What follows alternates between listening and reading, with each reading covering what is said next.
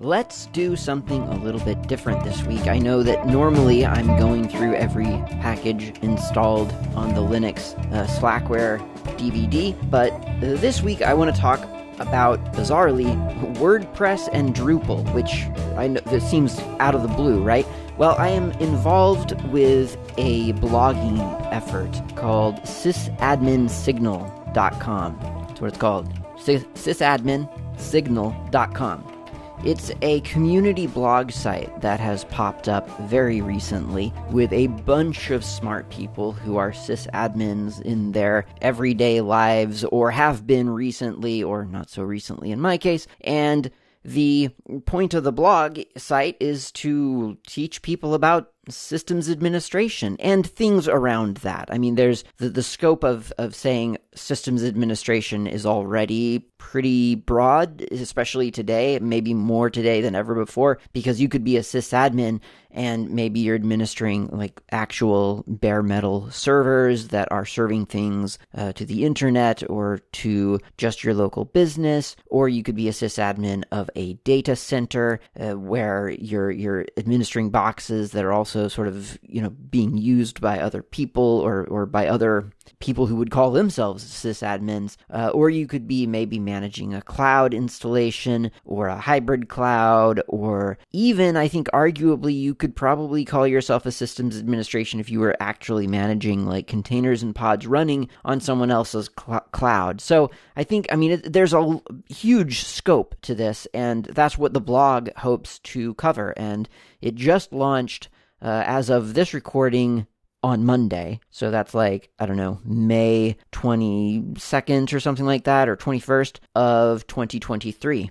And a lot of these people I knew from a, a previous blog. So this is like not exactly a new group of people. It's it's a group of people who have been writing together on on blogs for probably a good 2 to 3 years already and and they're just kind of striking off on their own. They meaning we, we're striking off on our own. It's been a great little effort and it's been an interesting thing from a um sort of an architectural standpoint, I guess because the the previous iteration of our home on the internet was a Drupal based site. And when we decided to strike off on our own, we had a lot of discussions.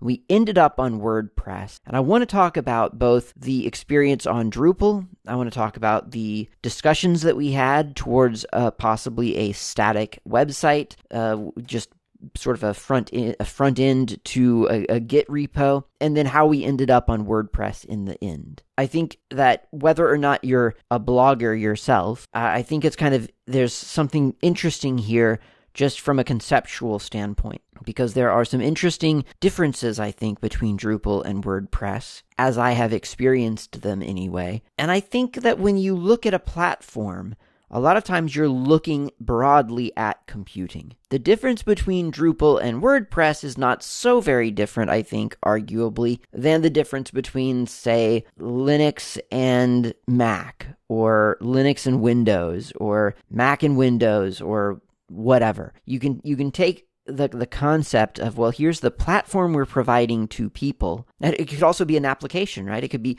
Kdenlive to whatever exciting new video editing software is out there today, Adobe Premiere or, or whatever.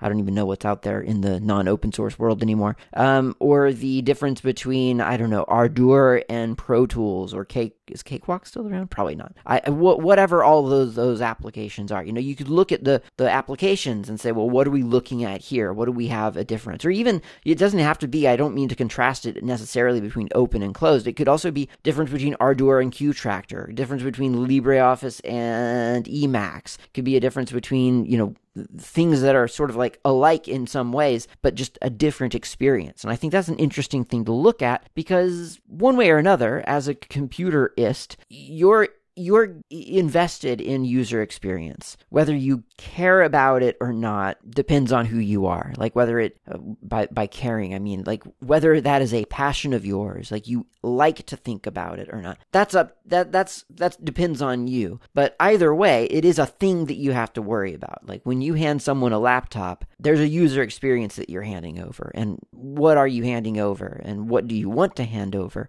These are questions that we have to ask ourselves as techie people. Now, before I start, I will say two things. One is that I'm drinking Bomber coffee from uh, Flight. What's the name of this company that I always buy from? Flight Coffee, I think is what it's called. So Bomber Coffee, I think is the the original one that I tried. I think from this company, and so it says this is the card. They have trading cards that they send with each of their their coffee, which I absolutely love. Like this, this has sold me on this coffee company. Aside from the fact that their coffee is really good. Yeah, Flight Coffee. Uh, tastes like orange caramel and what's that say? Coke, cocoa nib. I don't know what coke a cacao nib is. I don't really like caramel, and I I taste absolutely no hints of orange. But I mean, these things about the, the, the, the, bouquet of the coffee or whatever, they never they never really land with me. I mean, it's like, yes, I get what you're trying to say, I guess. Let me hold on, let me take another sip of this thing to see if I can get some kind of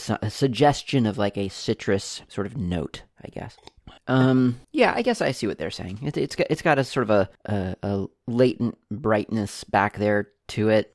Origins is Burundi, Colombia, Timor Leste, and Brazil. Bomber, the original, the one and only. If you visited one of our custom customers across New Zealand, you'll most likely have tasted our firstborn. It all started back in 2009 when we sat around a campfire and talked about what we'd love to see in our dream blend, and that's what they've put together. So yeah, that, this is Bomber, and this is a good. I didn't actually realize this was kind of their like their first one, but it makes sense because yeah, this is the first. I'm pretty sure this is the first one I ever had, and it is good. I don't know if I like it better than Milk Blend, which um was an, another one that I had, but it is a good one. It's a very solid coffee. So if you ever are in New Zealand and you see a flight coffee store, go in, pick up some Bomber coffee. So that was an important thing to get out of the way, just so you know con- contextually how this episode is being recorded.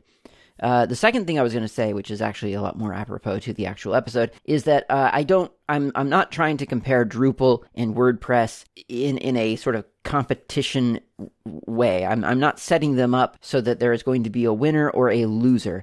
There, I'm I'm obviously going to be somewhat biased, I guess, because for me there is a winner here. Like there there's a definite. If you ask me what I'm going to choose next, I mean I already know what I'm going to choose. Um, Although to be fair, I knew that in advance. My my feelings have not changed at all about Drupal and WordPress. I still have my preference as a as both an admin and a user of the platform, but I, I I I respect both. I really do. I think both are really cool projects. I think they're doing amazing work. Big fan. Not trying to pit them against each other, not trying to prove that one is better than the other. I do believe that they both have their use cases. So, sure, let's talk about Drupal and WordPress in a friendly but biased way. Um, so, originally, the website that me and a bunch of my friends were blogging on was running on Drupal. This is, you know, as far back as like what, 20, 2019, I think the, the website started. So, for a good however many years that is, four years, this thing had been operating off of Drupal. Now, we were not managing the site ourselves. We were just writing for the site. The site itself was being managed and developed by a, a, a company, a, a, different company than, than anything that we were a part of. And, well, it was being managed by a company that we had a relationship with, but, but they were then outsourcing development to yet another company. So already you're seeing that there are lots of layers here that mm, possibly could influence my experience with Drupal that said, I've got experience with Drupal outside of a managed instance as well. So, on the one hand, I am influenced by the fact that I didn't have direct control over the environment. But on the other hand, I've had that direct control over the environment before. And so I think I can kind of filter through the both the conveniences and the inconveniences that that lack of control most recently uh, sort of inspired so or provided so um, drupal it has a lot it, it's a it's got a plugin structure right i mean you install drupal and you get the default looking install of Drupal. And uh, to be honest, it is not the prettiest thing you've ever seen. It, it is a very basic, rudimentary kind of basically, I guess, a blogging website, I guess is what it sort of advertises itself as. Drupal, just like you might expect with something that's trying to give you a place on the internet where you can build a website, it has themes and it has plugins for different capabilities, for different functionality. Um, there, there's a lot of customization that you can do to Drupal to make it right for whatever it is that you want to do. And I think that's a key phrase that you can make Drupal f- right for, for whatever it is you want to do. And I think when you look at Drupal and you think, what do you want to do with Drupal? That is like a football stadium. You can do a lot with Drupal. By contrast, when you look at WordPress and you think, what is it you want to do? You're looking at, um, oh gosh, what's the opposite of a football field? A, um, a coffee shop, a nice little coffee shop. You go in, you know exactly what you're getting. Well, you don't know exactly what you're getting, right? You you know you're going to probably get some coffee. If you don't like coffee, maybe you'll grab a tea instead. If you don't like a tea, maybe they'll, they'll have like a maybe they'll have a juice bar there as well. Maybe depends on kind of what kind of coffee shop it is. Um, or or at least they'll maybe they'll just have some juice on on tap that you could get or water. Um, if you're hungry, maybe you'll get a, a, bagel. Maybe. Maybe not. Maybe they don't have bagels. Well, maybe they have cabinet food. You can get a sandwich or something. Maybe not. Maybe they have just sweet treats like cakes and slices and things like that. Maybe you'll get those. So, yeah, you've still got a lot of variety.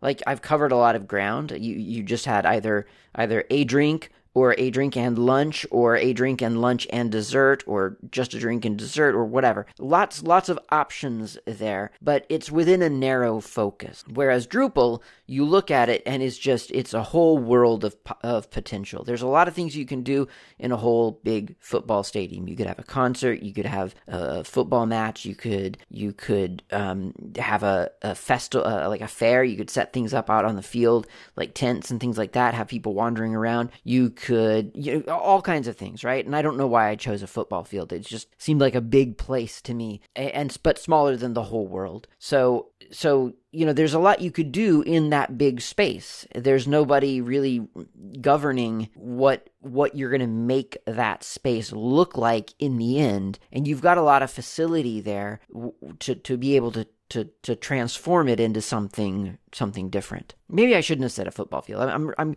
I'm I'm starting to retract the, the I don't know why I would ever ever go to a sports analogy. That's so far out of my my area of knowledge. Let's let's retract the football field analogy and just go like a big warehouse or something, you know? Because that that you can do anything with too. You you got like the skeleton, you got the the the bones of of the warehouse itself. The the the what do they call them? Conference centers, I guess.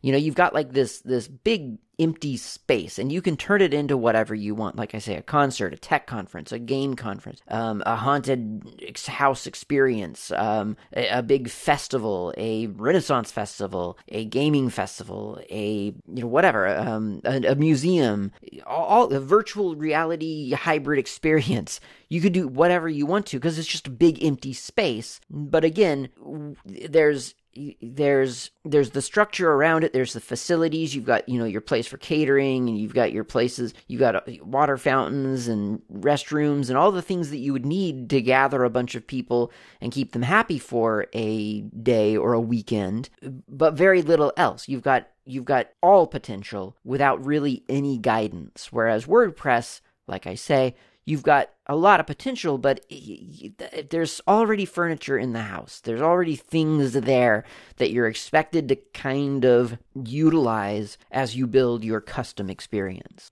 probably enough analogy uh, analogizing uh, f- up front. But um, yeah, let's talk a couple of specifics. And I think the there there are two specifics. I should probably be taking notes to keep myself on track. There are two specifics that I want to talk about. One is probably in a way the really really obvious, which is the text editor. Why is that obvious? Because no matter what kind of experience you're building with your little website, someone's using a text editor, whether it's the developers of the site to to create pages of content and and so on or maybe it's your users. Maybe you actually want people to come in and submit co- uh, content and that sort of thing. So there's the the matter of text editing. That's important. And then there's the um the plugins themselves because again the plugins that that's the stuff that that's the stuff that provides the functionality and and that those are important and we'll we'll talk about those as well. So I guess maybe let's talk about the plugins first, although the thing top of mind is actually the text editors, but I feel like the plugins probably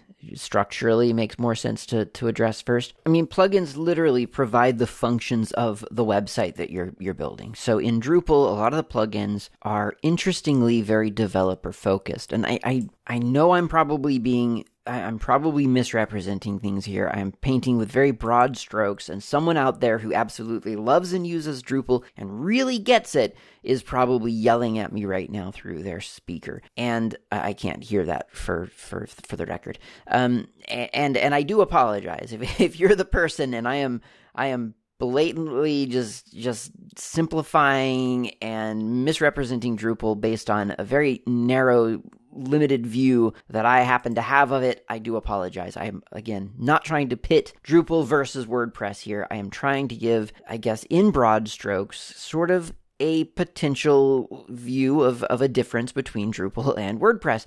And I've noticed that in Drupal, a lot of the plugins, like as you navigate through all the, first of all, they're called modules technically. So as you look through the modules of uh, Drupal, then you find that, that a lot of them are are developer focused. They're they're they're they're functions that I think the expectation probably is for a developer to then use in order to provide a new um, functionality within the website for their users. So you get things like, uh, let's see, um, well, CK editor certainly is is the, the primary text editor, so that's an important one. Views PHP. This module allows the admin account user to add fields, filters, and sort sorts to views which use PHP code. Um, so that's very obviously developer focused. Geolocation field. A geolocation field defines a new field t- type to store geographical locations as pairs of latitude and longitude. Um, yeah. A Strongarm gives site builders a way to override the default variable values that Drupal core and contributed modules ship with. It is not an end user tool. Uh, it says that. Uh, voting API. Voting API helps developers who want to use a standardized API and schema for storing, retrieving, and tabulating votes for Drupal content, and so on. Compare that to some of the WordPress uh, results when you go to WordPress.org uh, slash plugins. Things like, um, well, Gutenberg, that's one, one of the text editors, I think. Um, that might be the primary text editor. Uh, two factor, uh, enable two factor authentication that's that's kind of developer focused, but but the intent is that you install that plugin and then your WordPress site has two-factor authentication. Like that's that that's it. It's not adding a library so that developers can develop an API for two factor. It is it is the two-factor authentication plugin. You add that, and then it has your your site has 2FA.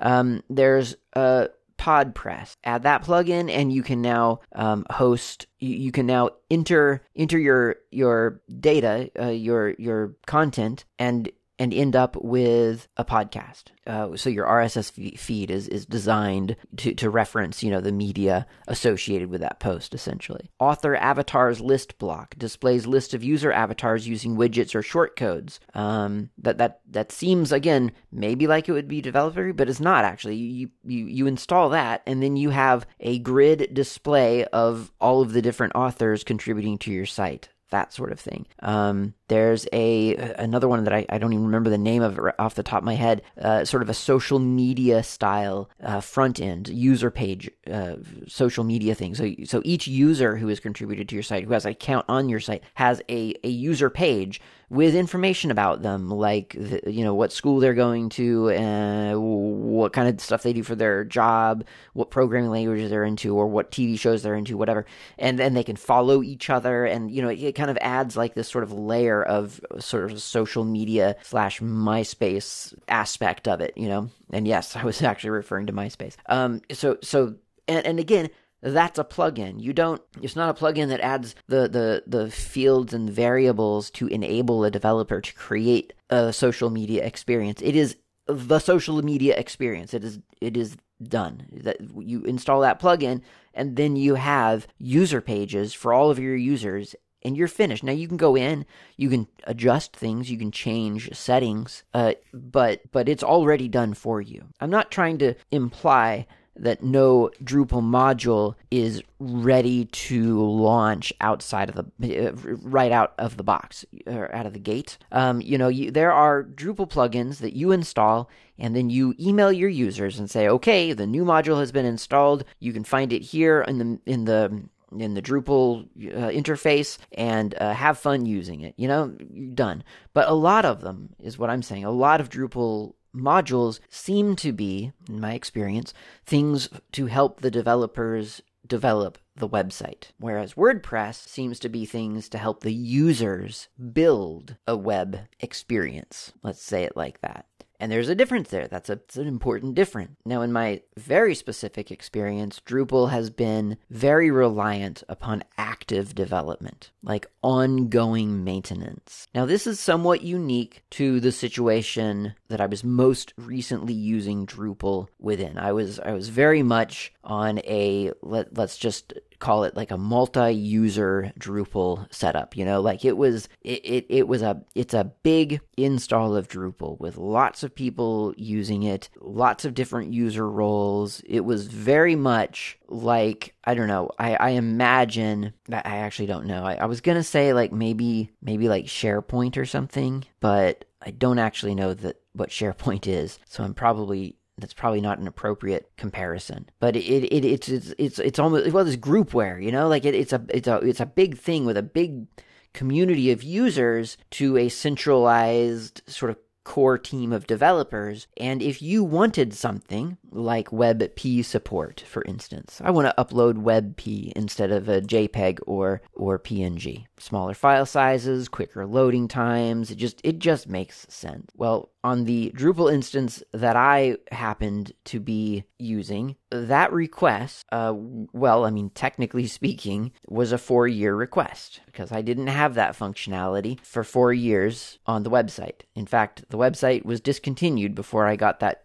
And, and I, in other words, I never got that functionality. It just wasn't it wasn't a thing that we could do. We could not upload WebP images because the developer time just never came up to make that uh, to make that possible. Now, there is a WebP module, so in theory, you should be able to import that and and and that should support WebP. Like it shouldn't be that big of a deal, and and maybe the the four year lag time was exclusively specific to the, the the instance that I was that I was on. I, I haven't installed Drupal and then installed that WebP module just to see whether that would work. Um, it could have been just a, a question of you know well in order to support a new format, we have to go through the security team, and then once they we get sign off from them, that that'll be good, and then we have to go through the legal team, get sign off from them, and so on. It could have been just a bunch of red tape that Drupal having that capability or not wouldn't you know didn't matter. Like it just the the, the problem was that that you know external of, of Drupal. So that could have very well been the problem. Um, but the the the user experience was, hey, I want WebP functionality. When can I get that? Four years later, you still don't have it. Whereas on WordPress, at least it's self-managed WordPress. I mean, not self-managed, but I know the guy running the site. So basically, self managed WordPress. Uh, I want WebP support, and well, actually, it was already there.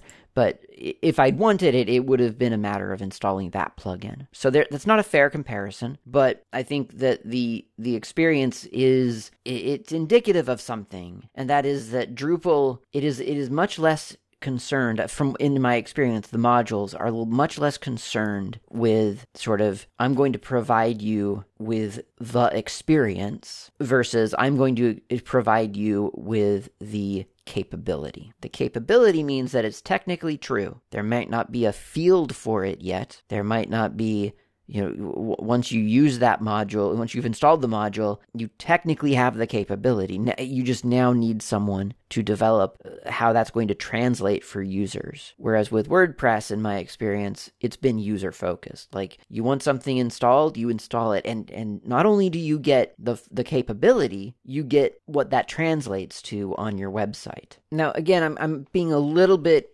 hyperbolic. I'm I'm I'm making a lot of general statements here about Drupal, and I do believe that it's true. I do believe that what I'm saying is true about Drupal. I think that the the the focus in Drupal is on enabling developers to create a, a, website, almost to the degree that Drupal is more akin to uh, Django or um, Flask something like that, at, than it is to WordPress. And that, again, that's such a wrong statement because it's Drupal is obvious. I mean, you install it, you have a blog, it's ready to go. Like it's not Django, it's not Flask. But I'm just saying, it it's a framework. Drupal is a framework, and I don't even know that the people at Drupal would necessarily argue with that. I think they might argue, well, WordPress is also a framework, which would be a fair argument. But I, I, I in my mind, Drupal is more a framework than a site that's you know than a than a site uh, than a site builder. Even it's it's a framework. Same same words, right? Framework, site builder. Like, what's the difference? Well, the difference is who would know what that means. Developers would know what a framework means. Users wouldn't know what that means. Users would know, oh, it's a site builder. Cool, I can go there to build my site. Um, so Drupal is uh, a framework, I think, in my mind. Now, having said that, yes, I am being hyperbolic. You can, for instance, go to uh, the the modules in Drupal. You can find the podcast module uh, yeah module, and you can set that up uh, to to be a a to, to create a podcast RSS feed that associates the, the the thing that you upload with your with a with a you know with a to your node to that specific node the, the article or the blog post can serve media that sort of thing. So it, it's possible to have like uh, pret-a-porter ready to ready to wear sort of modules in Drupal. I'm not saying it doesn't exist. I'm just saying that that I think it exists more often in WordPress than it does in Drupal. Happy to be proved wrong, but in my experience, Drupal just doesn't focus on on that. It, focuses on the tools that someone will need to build a certain thing. I think I've probably belabored that point enough by now. Um, I do feel bad. I, I feel like I'm misrepresenting everyone. This is a horrible topic, but I don't know why I chose it.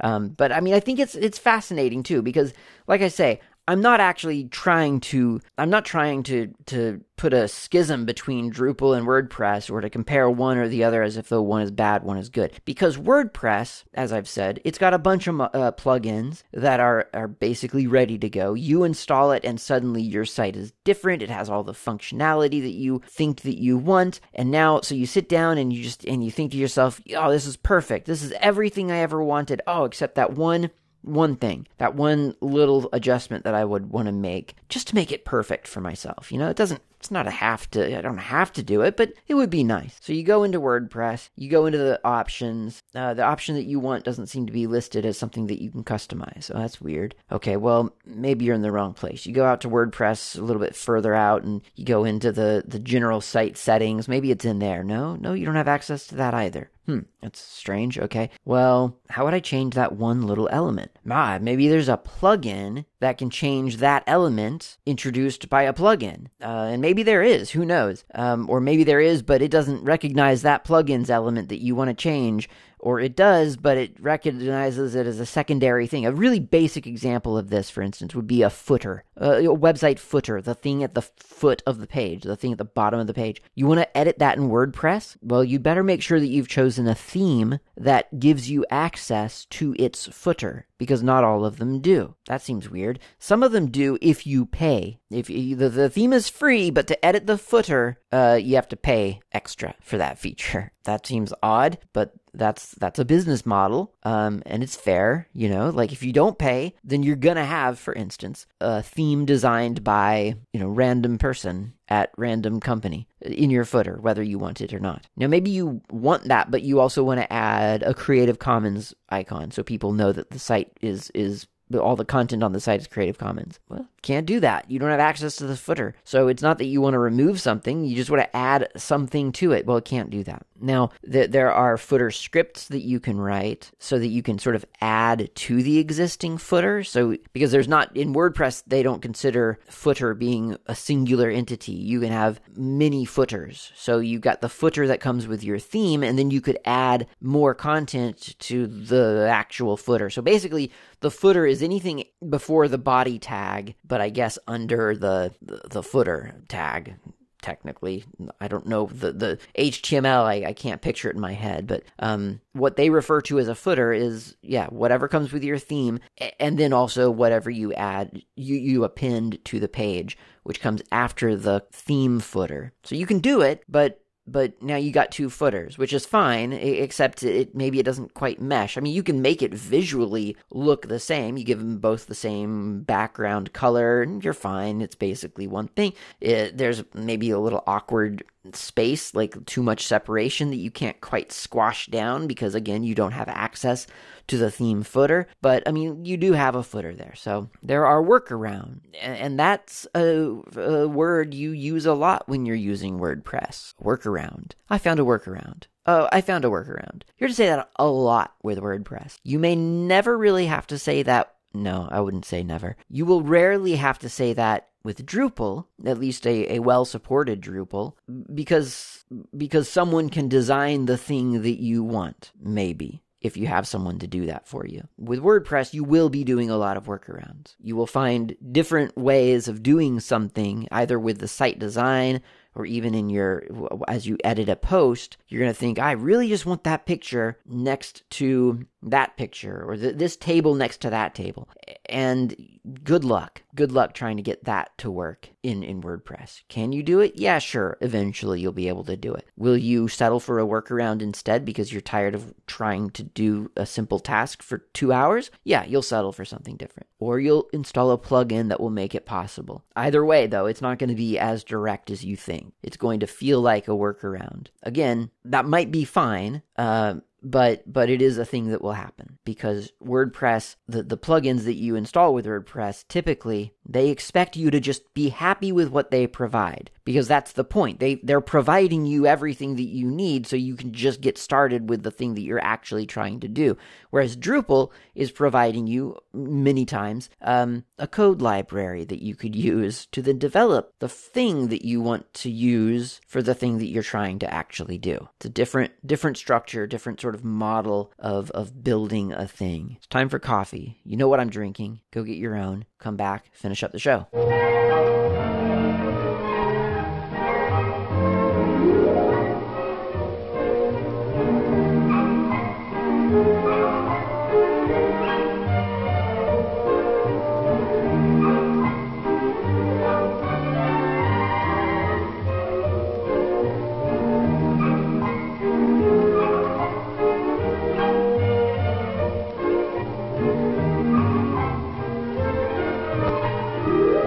I get into the, the other element about this, like the, the text editor is the thing that I'm thinking of, I, I do kind of want to talk a little bit about, well, why use either Drupal or WordPress? Like, wouldn't you just, what if you just used a Git repository and published everything to a, a blog like uh, Hugo or Jekyll, a, a static site generator? Well, I mean, for the record, that is exactly my, that would be my preferred workflow. And I've done this before with multiple users. Like it, it is a hundred percent possible. And I think that it, it works really, really well. I think there's resistance to that idea because it's not familiar. It isn't WordPress. Um, but, but it's, it's actually an entirely possible workflow. And I use it actively on a site called Mixed Signals mixedsignals.ml. ML, that's Mike Lima, mixedsignals.mike Lima. And is, this is a site that it's, it's, not a tech site. It is a, um, a game hobby site, and uh, it uses a thing called Grav, which you can take a look at at some point if you want. Getgrav.org. It's an open source static site, uh, you know, flat file CMS, and you install Grav, and it uses a bunch of PHP stuff to index the Markdown files that you create, and it builds just the HTML pages to to serve that content out to the world and it, it, it has a bunch of sort of front end things like a menu structure and um, themes that you can install with little thumbnails so that you can give the site sort of a, a, a way to you know see all the different blog posts that have been posted and so on. So i use grav to build mixed signals.ml and i have historically had more than one person posting to that to that site. Nowadays it is actually just me but but i've had other people posting and it worked fine. It was it was fine. If people would basically just they would use their own local git repository and when they were happy with the article that they've created they would push their main branch to the website to the, the, the server hosting this this git grav instance. It would do a fast forward merge so that their content that they've just created gets integrated into the main branch. And then a Git hook on the server takes whatever just got committed and copies it over to another repository, a uh, a what is it, a, a blank repository, what, what, what a bare a bare repository there on the same server, and or sorry, that's the bare repository. So then it would copy that to a to a quote unquote local Git repository there on the server with all the markdown files, and Grav would is is monitoring that site that that repository as its source and it, it rebuilds the site or, does whatever it needs to do to get that co- the new content listed on the main page. It works perfectly. Now with lots of lots and lots of other contributors you run into the problem of well who's merging into that main main branch, that bare repository on the server. Who gets to merge into the main branch and how how exactly do you do that without clobbering other people's work and so on. And so there you do. You, you you don't you know you have to have an editorial team essentially that says okay i've got permission to push something to approve it and to push it to the main branch and if anything breaks then it's on me to to, to fix it um, i don't think that much would break but you never know because someone might be doing a revision of an article and, and then how does that get handled? Or someone, you know, you might have to remove an article.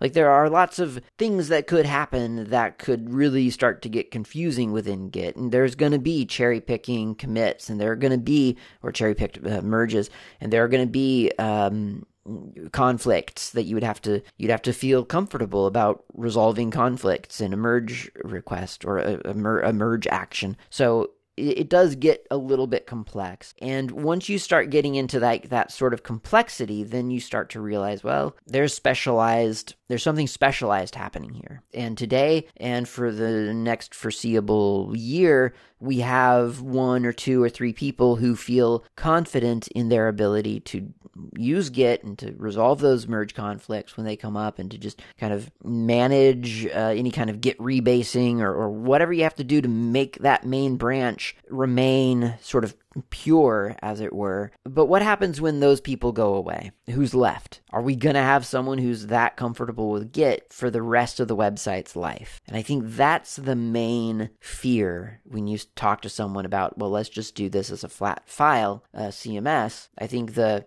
whether they know it or not, that's the fear. Like you, you might not even know enough about Git to know that those are your fears, but you know you're, you're you know that something's wrong. And I think that's what it is. It's the well, who's going to curate the main branch of the of the the centralized Git repository. Git is decentralized, of course, but in a way, you're saying that the the authoritative Git repository is that bare repository on the server with the Git hooks to copy things over to the local copy of it, so that that can be served up essentially as your web root. I mean, it's not technically, but I mean that's that's that's the place where all that's where Grav is getting all of the content for. So it, it needs to be impeccable, and Grav isn't a perfect tool by any means. i am I'm actually kind of thinking of moving away from it because it, it's got some weird things that they do that I just can't get them to stray away from, uh, and and it kind of drives me crazy sometimes. It really does. I, I I'll you know if I get something wrong in the YAML markup at the head of an article, it'll break and it'll expose the home directory of the home directory path of my entire install. Is that a great idea? No, not really. That's not something that I really want to broadcast. And I cannot get the Grav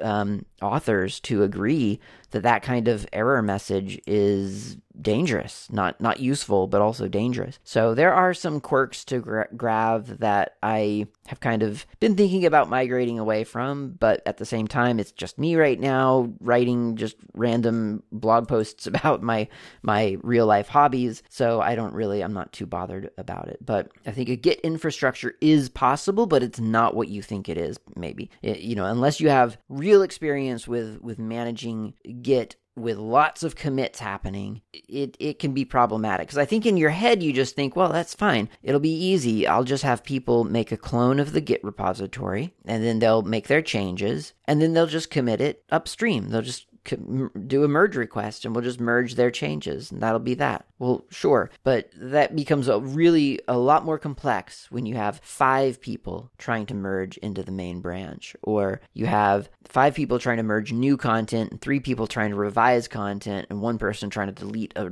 a, a fake article that they shouldn't have committed in the first place or whatever or or you have someone breaking a build or you have someone that, you know, you have five requests to merge and now you have to sort out through sort through all of the the different conflicts you know it's just it becomes a lot bigger of a deal than you think it it seems like it should be. You you'll run tests uh, on your own and it's it's easy, it's fine, it works. You maybe you'll even run tests with like two people. Again, fine, perfect. No, it just so happens that during all your tests there aren't any conflicts and everything goes beautifully. Then you open it up to a bunch of people and things start to get pretty complex pretty quickly.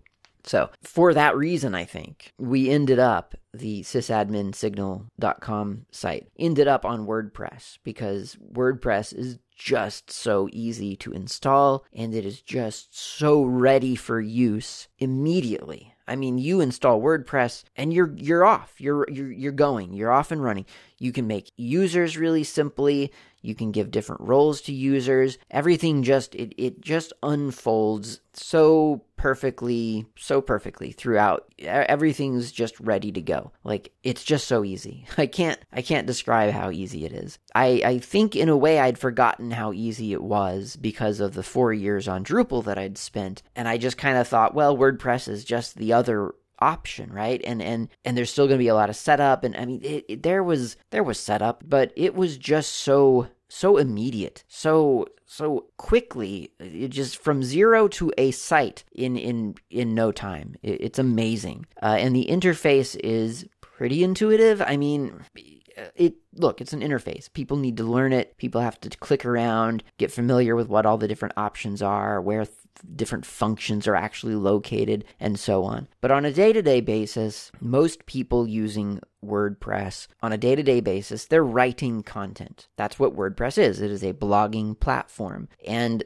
and like I say, unlike Drupal, which is a, a, a web development framework, practically. WordPress is not that. It is a it is a website builder. It is a blogging platform specifically. Yes, you can abuse it to be other to do things that are not just blogging. You can do podcasting, you can do sort of a social media type thing or a social networking whatever it's called. Uh, you can do you can do lots of different things with it, but at its core, it, it really wants to be a blogging website. Or if we really sort of look at blogging broadly, then we could just say it wants to be a content delivery platform. That's what it does really, really well. Now, conveniently, a lot of the internet it wants to be a content delivery platform. Like that's what most of the internet is. It's a bunch of content on the internet.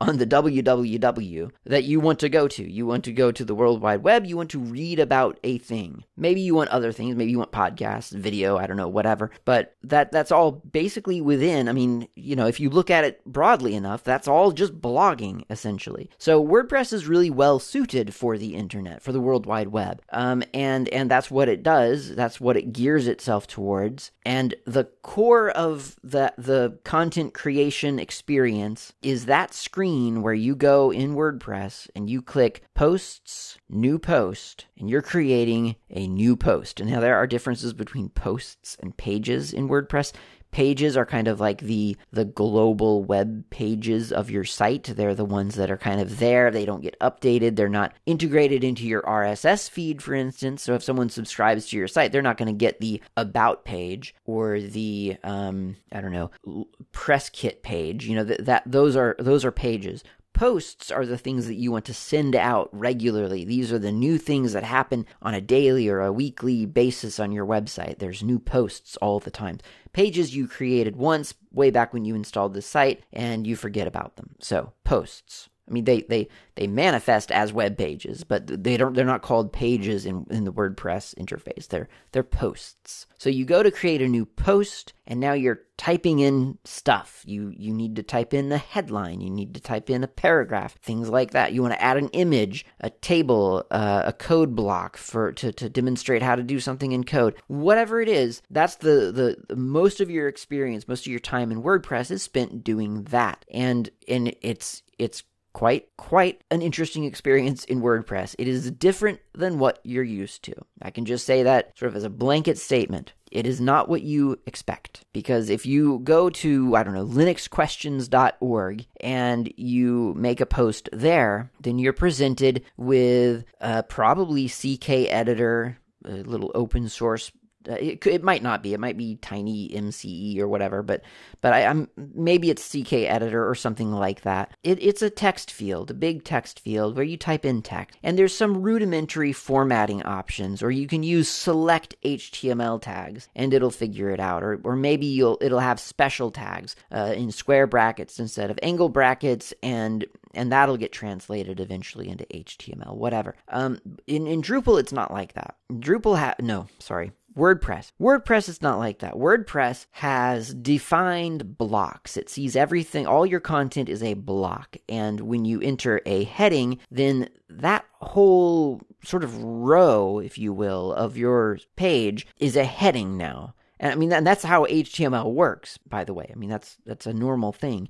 It's just you're not probably used to it in a visual editor. So now you've got a heading, and your next line will be a paragraph, probably. And so you'll type in some text there, and it detects that you're just typing in a paragraph, no problem. The next thing is going to be maybe a subheading. So instead of an H1, it's now going to be an H2. It'll be a little section, a new section of your of your post. And so you set that to H2. And so again, across the entire page now that counts as an H2, which again that's normal. That's how HTML works. These are block level elements. You want to add an image? Great. You select, you click the little button to define what block you're doing. You select image, and now you can open up an image either from your media library that you've uploaded an image to, or from a URL on the internet. Or if you haven't uploaded your image yet, you can upload it first and then select it from the media library. You can give it alt tags and things like that. It, it's all it's all there, um, and it's all block level. Word, WordPress essentially encourages you to write everything as a stack. If you think of like the game Jenga or Tetris, and then imagine each piece. Actually, Jenga is a better example. E- each piece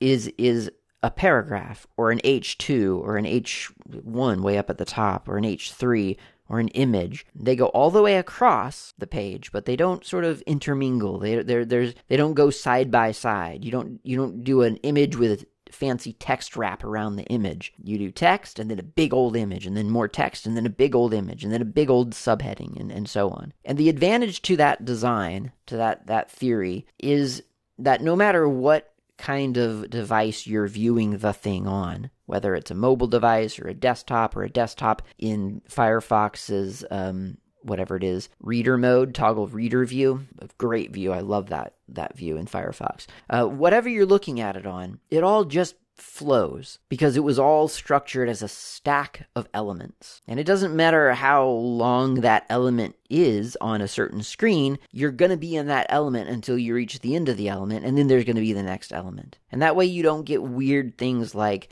one letter per line as an image next to it that was supposed to have an image wrap around it um, battles the text for space on a tiny tiny screen. Or you don't get all this huge image that you have to sort of scroll to the right in order to find the text that's wrapping around it on the right hand side or whatever the problem might be so wordpress's text editor is very strict clunky, um, draconian. Uh, like people, some people hate this editor because they think that it doesn't give them the flexibility that they want to have. And this is one of those times where really generally the correct response is that's because you're not supposed to have that flexibility. And that's a painful thing to say to anybody because everybody wants flexibility. They have in their head, possibly, exactly what they want, what, what makes sense to them. Well, I want a thumbnail image of the actor in my favorite TV show, and then I want to have a paragraph about that actor and why I like them over on the right hand side. And then on the next line, I want to have a thumbnail image and a paragraph. Like, why can't I do that easily? Is there a plugin for that? Well, probably, and there's probably a way to do that in WordPress as well. Um, I wouldn't want to resort to tables, but that does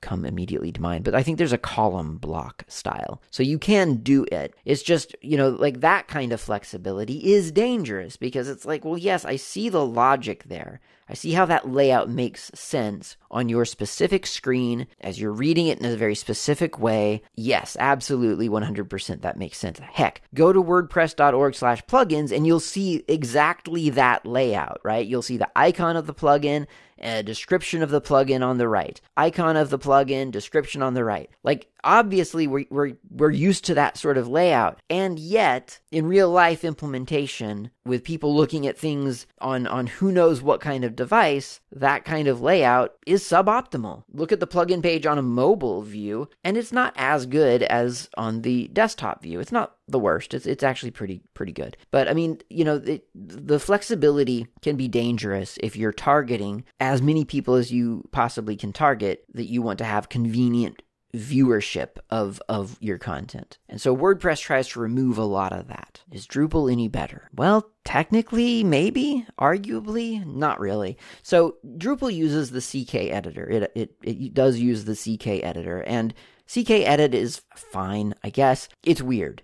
Um, CK editor is a big text field, and it I think it usually defaults to a WYSIWYG setup. So what you see in CK editor is what you'll see once you publish the page once it is then rendered into HTML. And it gives you a lot of selections for different you know HTML elements that you want to use, the bold and the maybe a mono font for code and, and so on. But if you if you're an HTML person, then, then you might switch views in your CK editor over to the HTML view. Now, here's where it gets weird. What CK editor does dynamically as you click, when you click view source, it takes everything in the WYSIWYG and converts it to HTML. You write your HTML, and then when you click, you know, no longer view source, you want to get back to the WYSIWYG, it takes your HTML and converts it into the WYSIWYG view. I'm saying converts, like, I mean like transforms. It transforms it. So, if in WYSIWYG, for instance, you have ampersand AMP semicolon, then when you convert, when you transform that to HTML, then it'll keep ampersand AMP semicolon. Perfect. That's great. Now you transform that HTML back to what you see is what you get, and it picks up that ampersand AMP semicolon and transforms it from HTML to text, which of course renders the literal just the ampersand sign. And and that'll go for anything. You know, it'll go for for um, ampersand hash 91 semicolon and ampersand hash 93 semicolon, which of course square bracket, square bracket. It gets really weird when you do something like an angle bracket though. So if you do like an ampersand LT semicolon, which is the less than symbol, and I know that I'm I'm swapping between ASCII I mean, HTML entities and XML entities, um, but some are easier for me to remember as one, and others are easier for me to remember as the other. So you got ampersand LT semicolon, that's the less than symbol, angle bracket, and ampersand GT uh, semicolon, that's the greater than symbol. So now if you've got those entered, especially for instance, if you're writing a blog post about HTML, then you would want to preserve the sort of sanctity of your HTML element because things can get confusing if if you don't and and indeed they do. So i've i've more times than i can count in drupal. I have had code blocks and things like that with with angle brackets in them. And through the transformation of what you see is what you get and the source code editor you get all kinds of weird things where suddenly it starts interpreting your example HTML code as valid HTML to be transformed from from from one thing to another. And so you start getting HTML renders of the stuff that you meant to describe to people. And and things get really really messed up in some really really bad ways because once the HTML becomes integrated into the the post's HTML source code, then things start to break at weird places and you can't figure out where the problem started. Uh, and and generally, the the solution has been to just delete everything and repaste it in from your text editor as source code, and then hope for the best. Um, so it can it can get really really pretty bad in Drupal, in specifically CK Editor. Now they have other editor modules you can install into Drupal. Again, this is a, a framework, right? So you can build out a new back end for your users. Um, but the default experience is based around CK Editor, and it is not the best experience if you're the kind of person who wants to go in and meddle with the HTML source code to get exactly what you want, which would be in the context of this conversation, that would be the advantage of Drupal. Well, you can switch over to source view mode and change things, whereas in, in WordPress, you can't do that there's probably a module for it and, and or plugin in WordPress for it, but by default you can't do that. You get this text editor that shows you exactly what it thinks you you want. It, it forces you to stay within that block element framework, and and that's that. Whereas Drupal, yes, you have the flexibility, but now with that added power become becomes this added responsibility of hey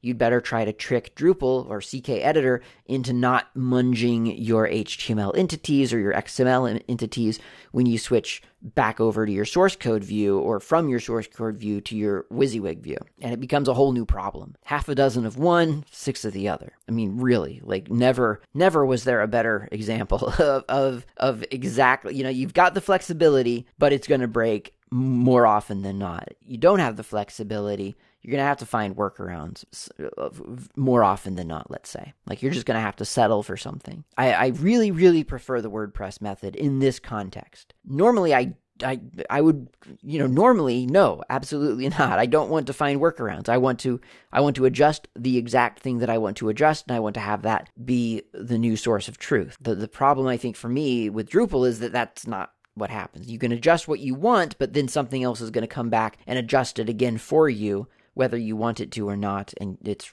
sometimes impossible, seemingly, to tell it to leave that thing alone. So WordPress is the winner uh, in in pretty much every every every aspect for me wordpress. It's wordpress. 100% wordpress. Like if i ever use drupal again personally it'll be too soon. Like it's just drupal is is not what i'm looking for in a in a website builder. Were I a PHP developer, maybe I would feel differently about Drupal. Maybe that would be exactly what I wanted because it's giving me all the tools to make it possible for me to make the the right site. Like the site the, the way that it's supposed to work. WordPress knows how it wants to work and it and that's how it works. The plugins that it provides you adds just onto that model. It doesn't it, it rarely betrays that model. It's all sort of the same idea. Like here's a thing that i've designed. You can install it on your website if you'd like i'll give you some access to some things if you're a programmer or you want to get in there and change things around but generally speaking this is the box you can just layer it into your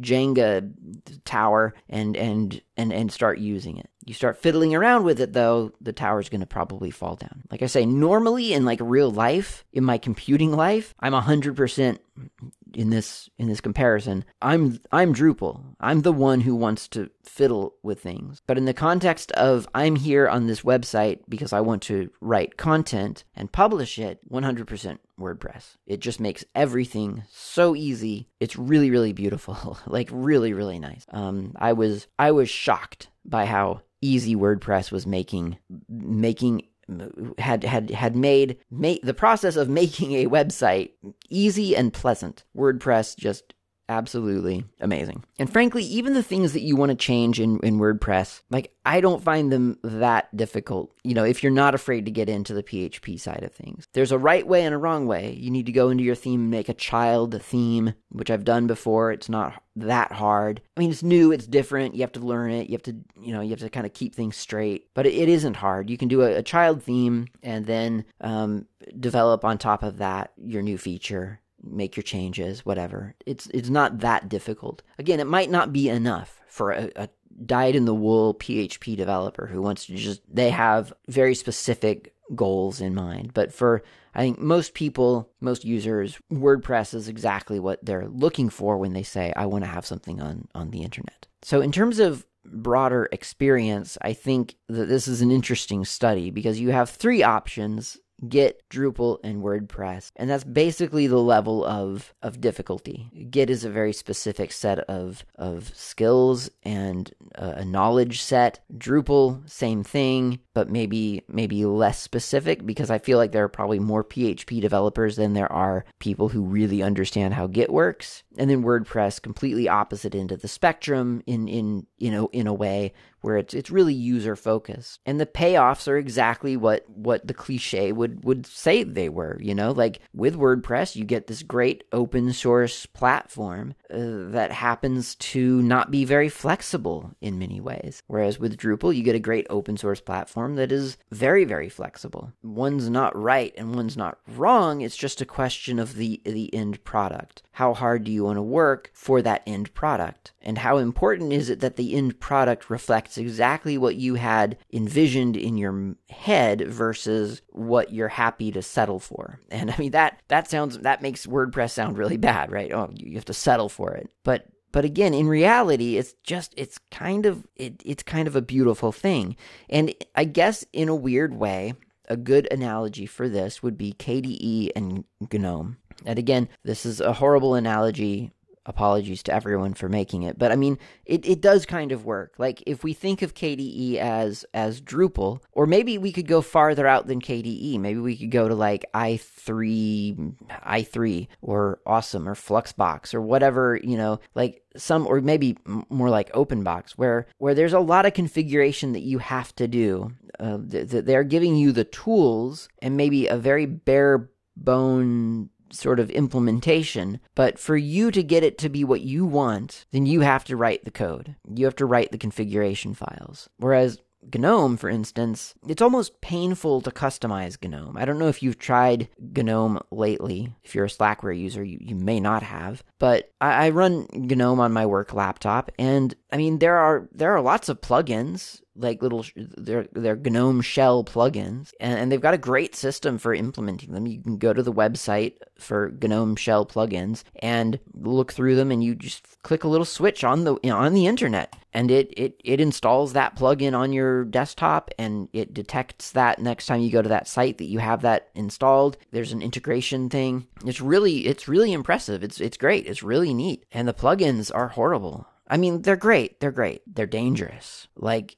some of them don't work as advertised. Some of them are no longer maintained, but they do exactly what you want them to do. But cha- GNOME has changed too much, and so it, when you least expect it, it doesn't work, or or doesn't work at all from the get go, or or this one plugin has everything that you want except that one feature, and then there's this other plugin that has that one feature plus a bunch of other stuff that you don't want. It's just horrible. It's a horrible experience. Running GNOME out of the box is a better experience just so you can avoid installing the the shell plugins. I'm being a little bit hyperbolic. I, I do I am running um, like a clipboard manager for GNOME, uh, but my partner is running a GNOME thing to provide desktop icons, and it it doesn't do really what she wants. I mean, like plug it into an external monitor and the icons like change around or go to the wrong monitor or something like that. You know, it's just it's it's it's painful. It is really actually a little bit painful to try to get GNOME to bend to your will and so you end up settling for just GNOME, like whatever they give you. Maybe you can install GNOME tweaks. That'll get you like some options, some more options, but that are relatively safe. But but that's really as far as you you should dare go. But the flip side of that is that you get GNOME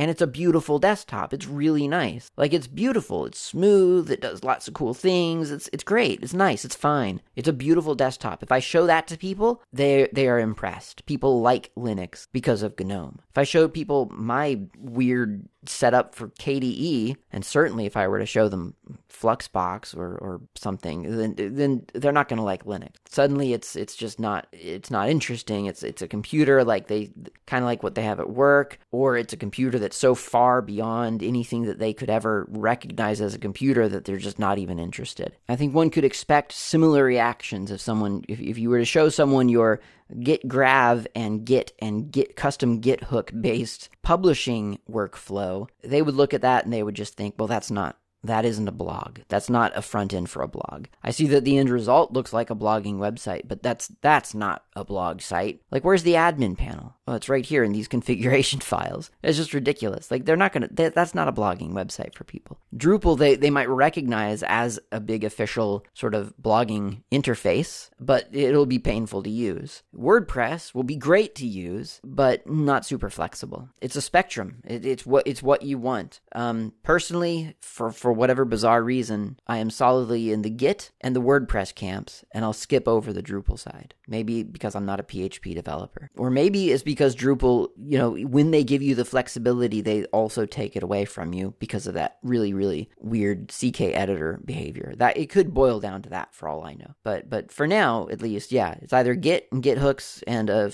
flat file CMS or WordPress, the opposite end of the spectrum. Drupal, I'll, I'll personally skip. But those are the use cases. Those the, that that's those are the use cases for blogging front ends Git, Drupal, WordPress. It's been my experience. It's been four years of experience with this. WordPress a lot longer. I mean, I've, I've used WordPress off and on for ages, but um, certainly, yeah, Drupal and WordPress, fascinating comparisons, fascinating projects open source. I think they're doing great. And now hopefully this has given you some context in, in, case you're trying to decide between the two or if you're ever presented with the opportunity to choose one or the other. They're not equal. They're not the same. They're different. They're very, very different. And hey, if you're interested in reading about systems administration or writing about systems administration, check out system, no, sysadminsignal.com. It is a blogging website. Um, I don't know that we have a workflow yet for actually submitting articles. No, th- there is. What am I talking about? There totally is. Uh, community, join, join. No, is none of this is what I'm looking for. Anyway, there is a a um, there is a method to submit articles to this website, and it is to email sysadmin.signal at gmail.com. Needless to say, I'm not in charge of that email address, nor am I in charge of the fact that they communicate via Discord, a closed source chat application that uh, certainly maybe would have been better as a Matrix instance. But anyway, I'm just writing for the site. If you want to write for them or read about the articles that we write, then go to sysadminsignal.com. It's a community website with zero support from any external entity. We are going to just write about whatever we want about systems administration of all kinds. Check it out. Thanks for listening. I'll talk to you next time.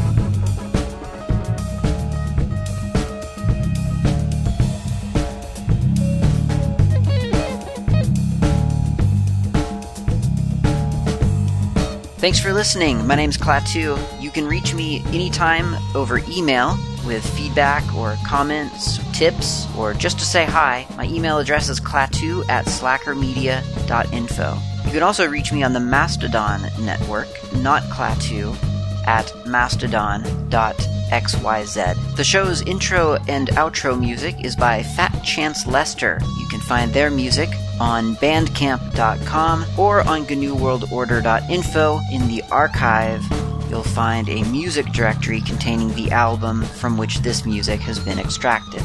Until next time, thanks for listening and keep the source open.